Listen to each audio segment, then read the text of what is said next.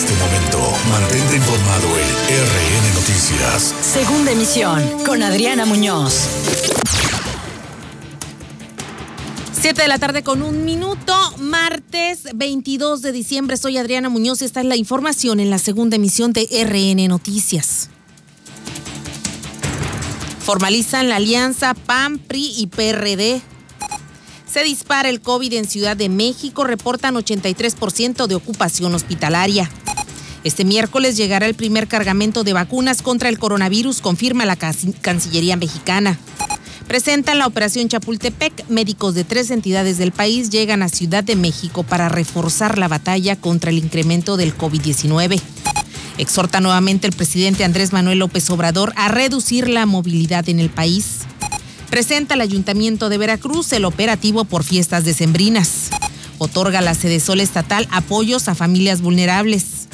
Exhorta la diócesis de Veracruz a reencontrarse con el bien común en esta Navidad. Hoy es Día de la Gente de Tránsito.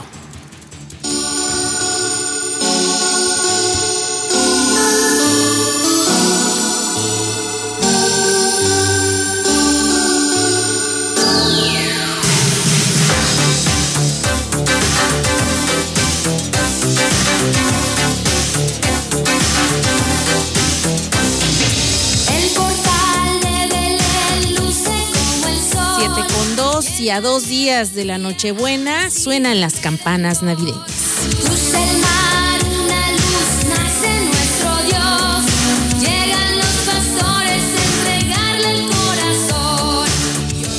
Con la información y por supuesto todos los pormenores de esta jornada de martes 22 de diciembre. Estamos en la recta final de un 2020 bastante complicado, pero saludables. Esperemos llegar a estas fiestas decembrinas en unión familiar y por supuesto con mucha, mucha salud en lo que cabe analizando y reflexionando todo lo que ha pasado en esta pandemia y por supuesto cómo hemos como eh, seres humanos, como personas, asimilado todas estas nuevas pruebas a las que nos hemos enfrentado en este año 2020. Siete de la tarde con tres minutos, bienvenidos a este espacio informativo e iniciamos con los hechos. Este día se presentó la operación Chapultepec, más de 600 médicos van a estar colaborando en Ciudad de México para dar batalla al incremento sustancial de casos de COVID. El contagio está a todo lo que da, particularmente en el Valle de México.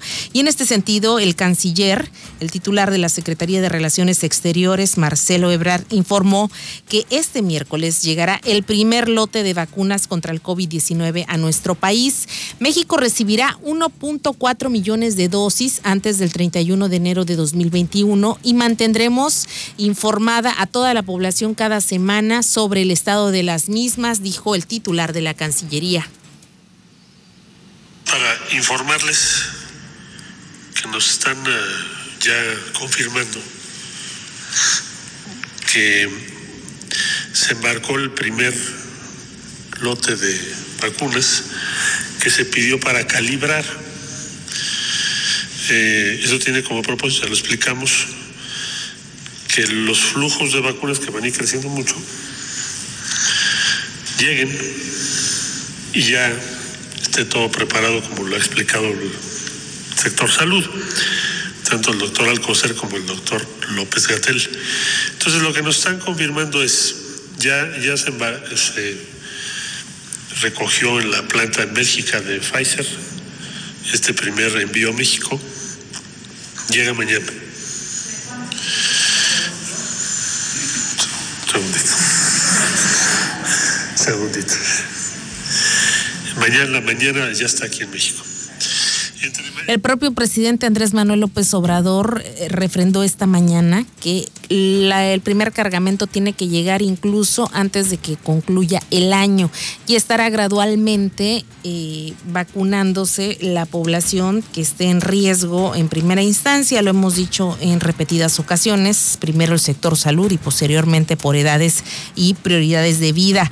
El doctor Hugo López Gatel, vocero de esta pandemia por parte del gobierno de México, reiteró que la emergencia sanitaria solo puede controlarse en comunidad con la participación de todas y todos. Por eso hizo un llamado a la ciudadanía una vez más, especialmente a las y los pobladores del Valle de México en el centro del país, a que se queden en casa y eviten fiestas y posadas en estas fechas. La epidemia, por lo tanto, debemos estar muy conscientes que sigue, que va a seguir seguramente durante varias semanas más y que va a tener este mismo eh, patrón de distribución que hemos visto a lo largo de todo el año. No es una epidemia única en todo el país. En cada entidad federativa tiene un distinto ritmo, una distinta velocidad y esto tiene que ver con muchísimas eh, factores, muchísimas variables, entre otras la movilidad en el espacio público y también la agregación de personas. El Valle de México es la zona más difícil de controlar esto lo hemos dicho una y otra y otra vez.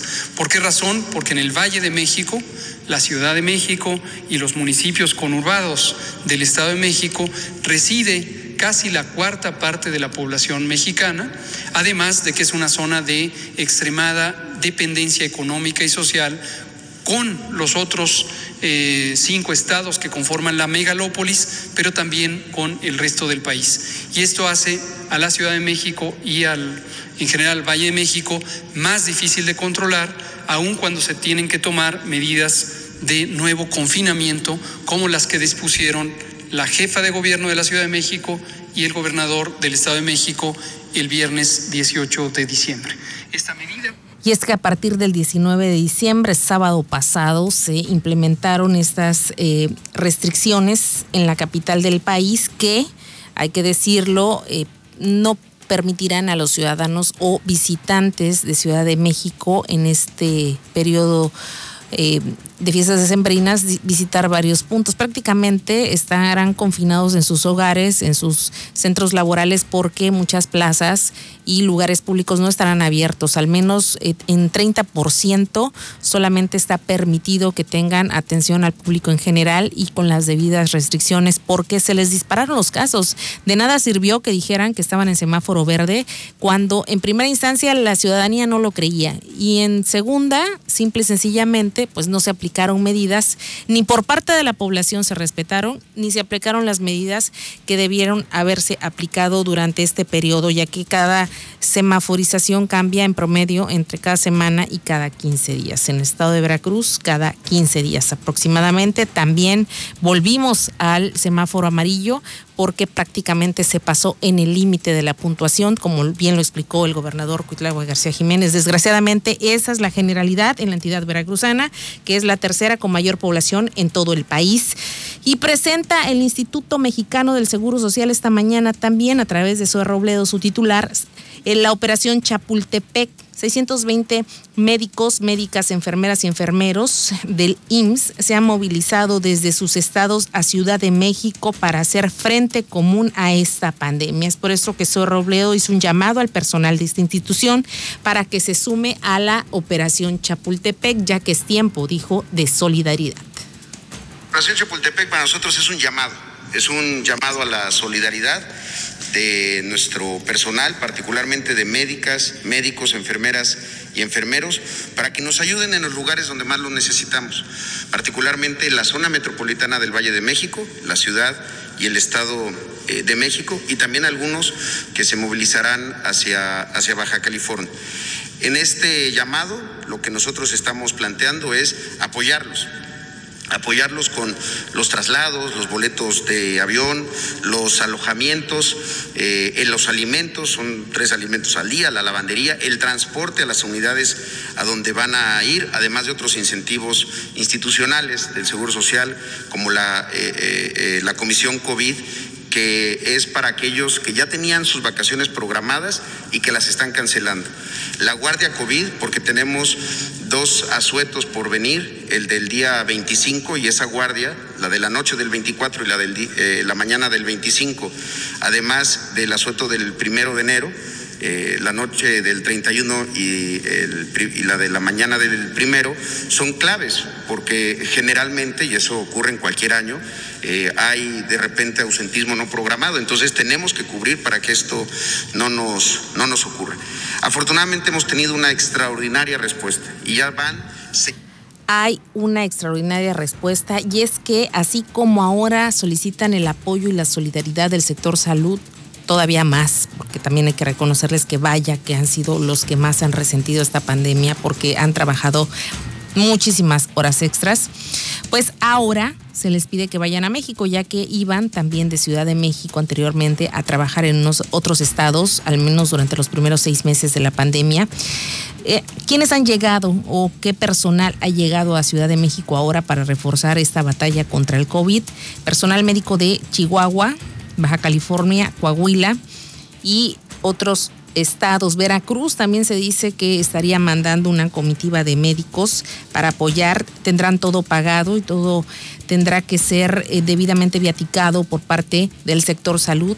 En este caso del Instituto Mexicano del Seguro Social para los médicos que deseen y puedan también ir a apoyar sin dejar descobijada a su entidad. El secretario de Salud Federal, Jorge Alcocer Varela, hizo en este contexto también un llamado a no confiarnos, a seguir las recomendaciones de todas las autoridades sanitarias. Como parte de esta operación, desde el fin de semana inició ya la llegada de estos 620 médicos y enfermeros para apoyar en al menos siete unidades médicas donde se atienden pacientes con COVID-19.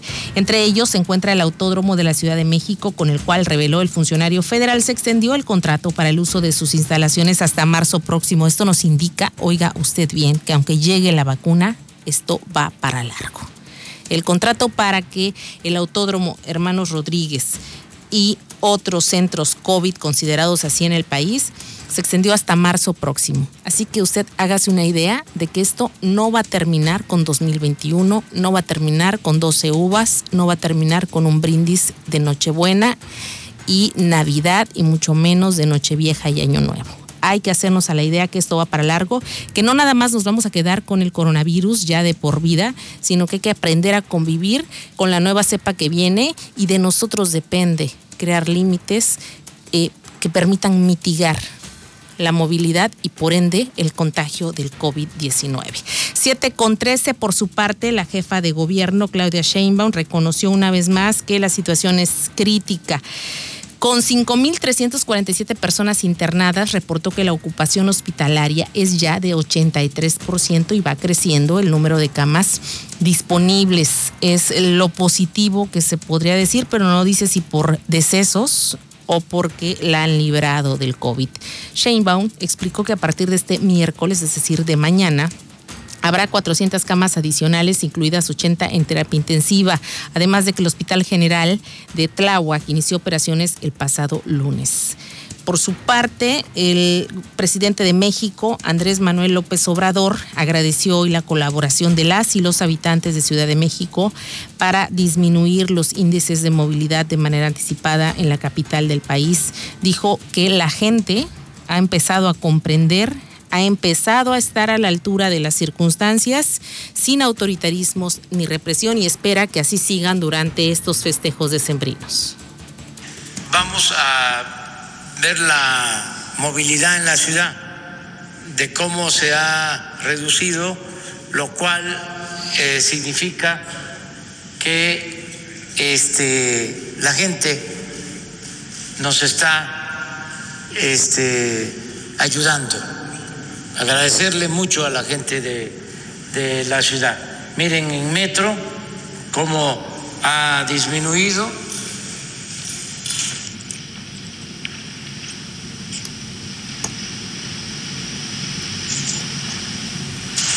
Este es Metrobús y estamos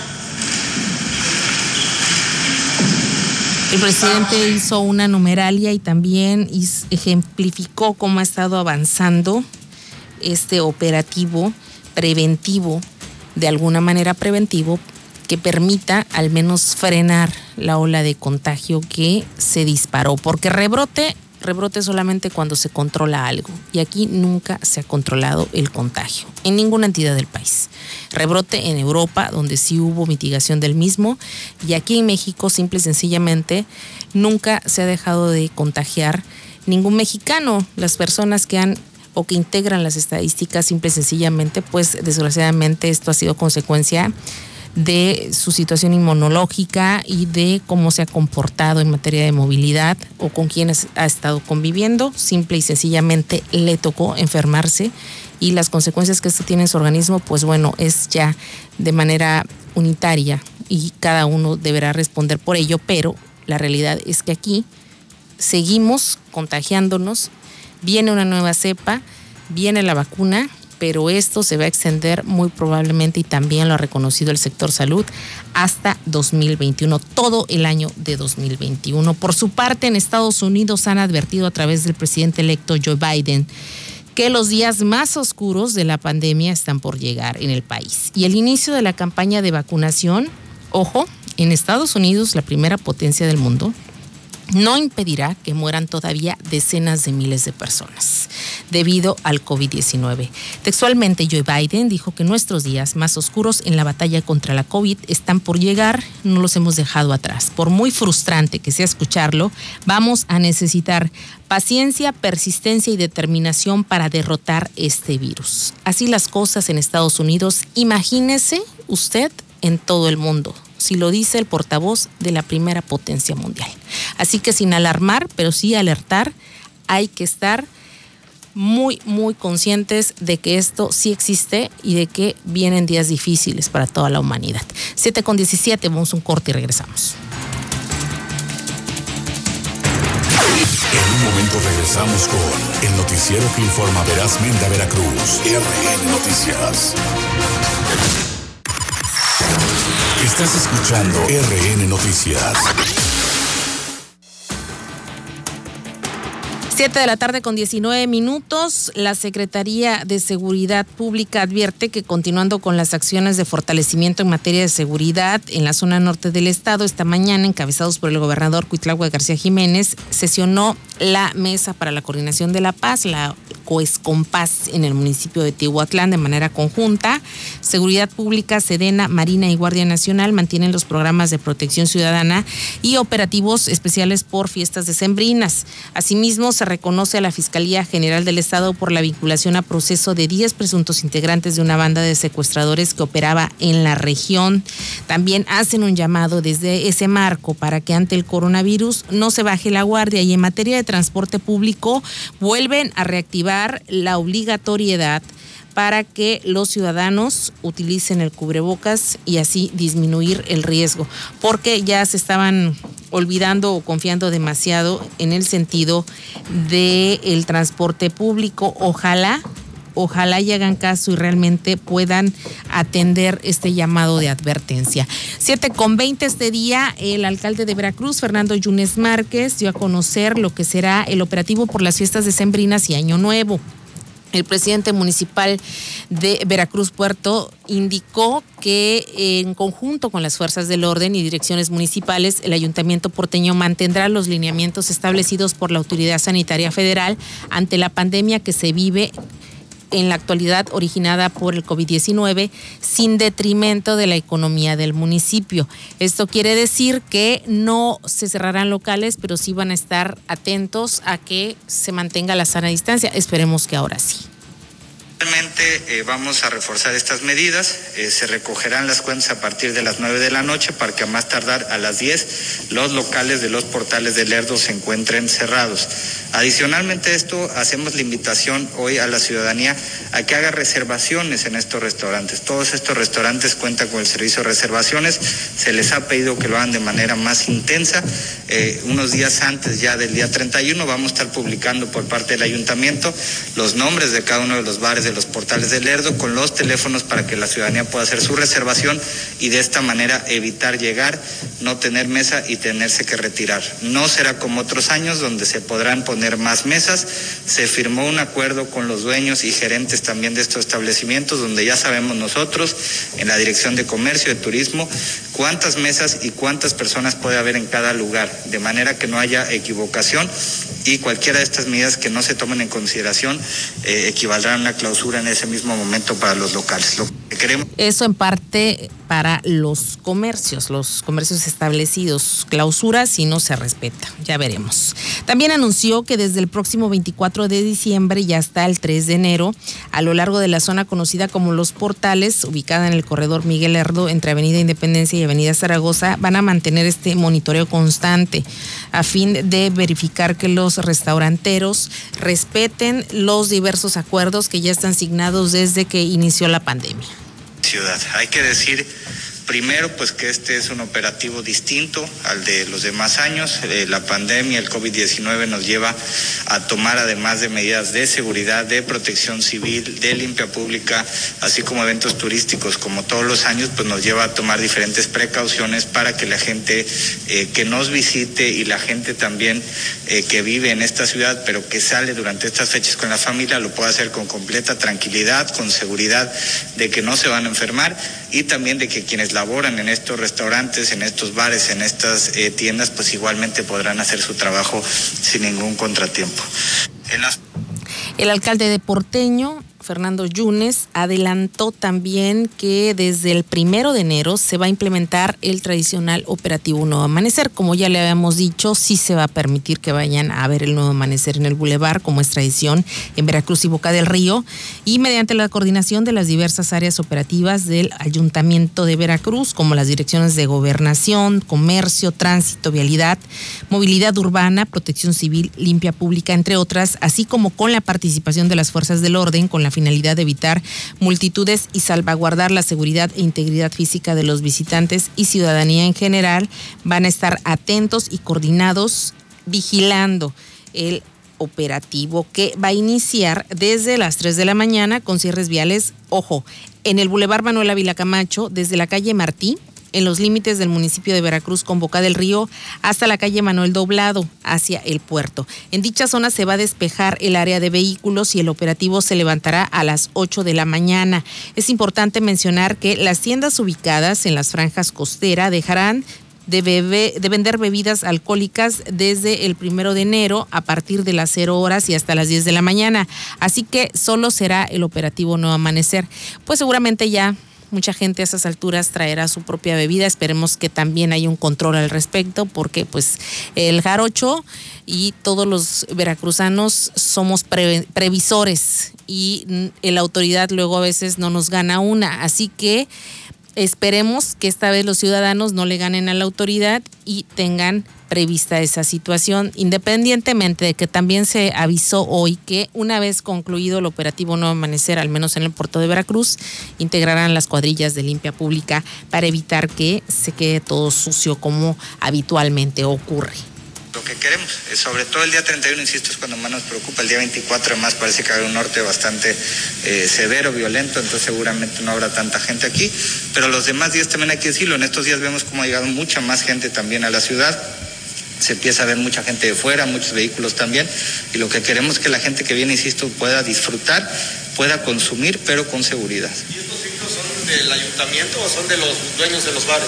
No, del ayuntamiento junto con ellos, ¿no? Ellos están obligados también a tener ciertas restricciones, todos estos acuerdos ellos los conocen, los empezamos a trabajar, eh, tiene más de una semana, si no me equivoco, han firmado incluso los acuerdos para que en el caso de que hoy estás incumpliendo, pusiste una mesa más, te voy a clausurar y no tienes manera tampoco ni de cómo quejarte porque tú mismo estás aceptando que esta es la manera como podemos trabajar hoy.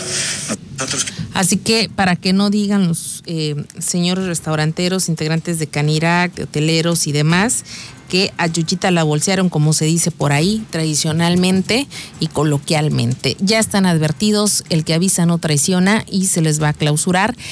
Insistimos, ojalá sí lo haga la autoridad, a pesar de que pues esos días eh, en mayor medida están las personas con sus familias, particularmente el 24 que es Nochebuena y 25 Navidad. 7 de la tarde con 26 minutos, justamente el Frente Frío 23 que se presenta este 24 de diciembre traerá bajas temperaturas y vientos arrachados.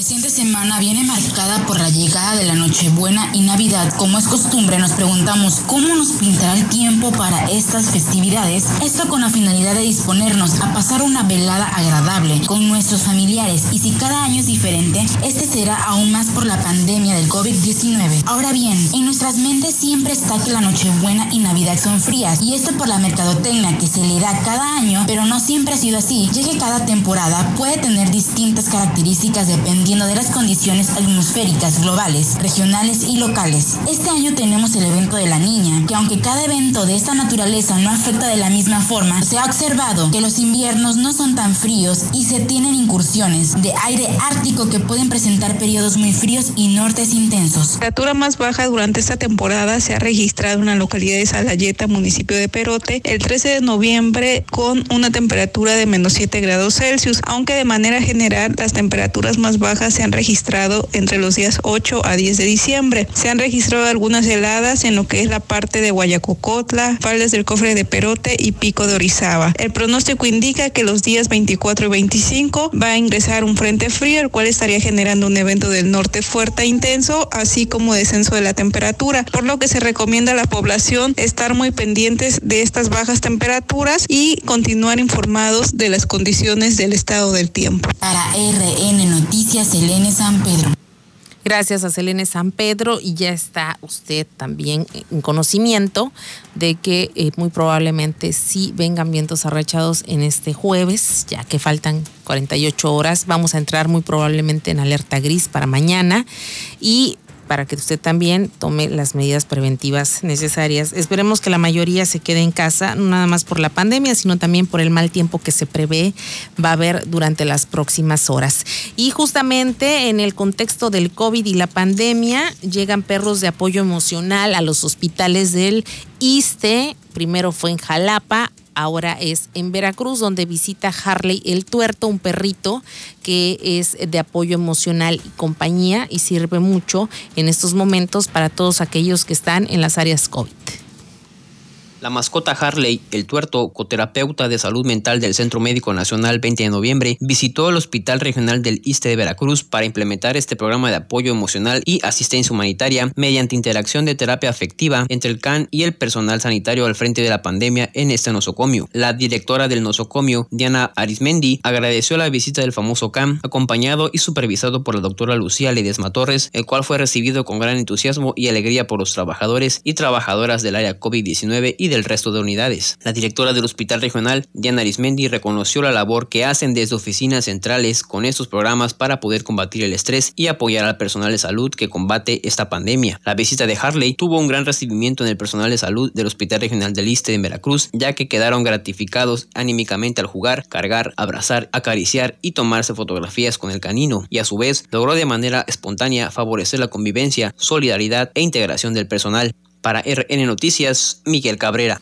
Gracias, Miguel. Y en Medellín de Bravo, el jefe de gabinete, Gabriel Cárdenas, ha reconocido a la ciudadanía por acatar la sana distancia y también hacer caso de todas las restricciones médicas desde el inicio de la pandemia. Esto hizo que si en algún momento repuntó la estadística de contagios en el municipio medellinense, vecino de esta conurbación, Veracruz Boca del Río, se estuvo a tiempo para advertir a los ciudadanos y lo más importante que estos hicieron caso para tener ahora un índice muy bajo de contagios de la necesidad de reactivar económicamente el municipio y la región. Hablábamos precisamente de cómo al municipio de Medellín le funcionó confiar en la gente. Nosotros somos vecinos del municipio con mayor contagios en el estado de Veracruz. A pesar de ello, nuestra tasa de contagio no es ni siquiera del 10% de la de ellos. Es decir, el ciudadano de Medellín hizo su tarea, se cuidó y nosotros, la verdad es que en la medida de lo posible, las acciones indispensables que realizamos, cercos sanitarios, campañas de concientización, visitas a comercios, para asegurar que guardaran la sana distancia, las vamos a continuar, pero sin paralizar la parte económica, porque la gente necesita tener dinero en la bolsa para afrontar cualquier eventualidad. Seguiremos con nuestras visitas de supervisión solamente para asegurar que las condiciones de salud que nos marca la propia autoridad sanitaria se respeten en los comercios de Medellín, pero repito, sin detener de ninguna manera la actividad económica. 7 de la tarde con 31 minutos antes de irnos, acaba de emitir el Partido Acción Nacional un boletín en conjunto con PRD y PRI. Anuncian la coalición Va por México por la elección federal de 2021. Con la presencia de representantes de la sociedad civil, hacen el anuncio oficial para ir coaligados en 180 distritos electorales federales. Va por México asume causas sociales, dicen, como la defensa del empleo mediante el apoyo a las pequeñas y medianas empresas, la urgente reactivación del campo y la erradicación erradicación de la violencia contra las mujeres. Es urgente atender los efectos de la crisis que se vive, recuperar el orden democrático, el camino del desarrollo económico y fortalecer a las instituciones que el actual gobierno señalan en un comunicado eh, se ha obstinado en destruir los partidos eh, de la Revolución Democrática, Revolucionario Institucional y Acción Nacional conformaron esta coalición con el objetivo de construir un mejor futuro, dicen, para los mexicanos cuando ya fueron presidentes, gobernadores, alcaldes, ya no sabemos si es, es mejor eh, malo por conocido, bueno por conocer, o el que estamos conociendo y que a muchos tampoco convence. Entonces, ahí está la oferta política que ahora lanzan coaligados. Decían que no había PRIAN, pues sí hay, pero ahora legal, ¿no? Antes decían que no, que, que eran simple y sencillamente ideas de, de, Andrés Manuel López Obrador o de los perredistas, y ahora hasta los perredistas ya se integraron como el agua y el aceite, juntos pero no revueltos. 7 con 32, también ya se repartieron el pastel, ya saben qué distritos le tocan a cada quien y dónde van a poder sus candidatos. De esto y más, mañana en punto de las 7 de la mañana a través de Más Latina 965 en primera emisión de RN Noticias en compañía de Saúl Esteves. Excelente tarde. Estás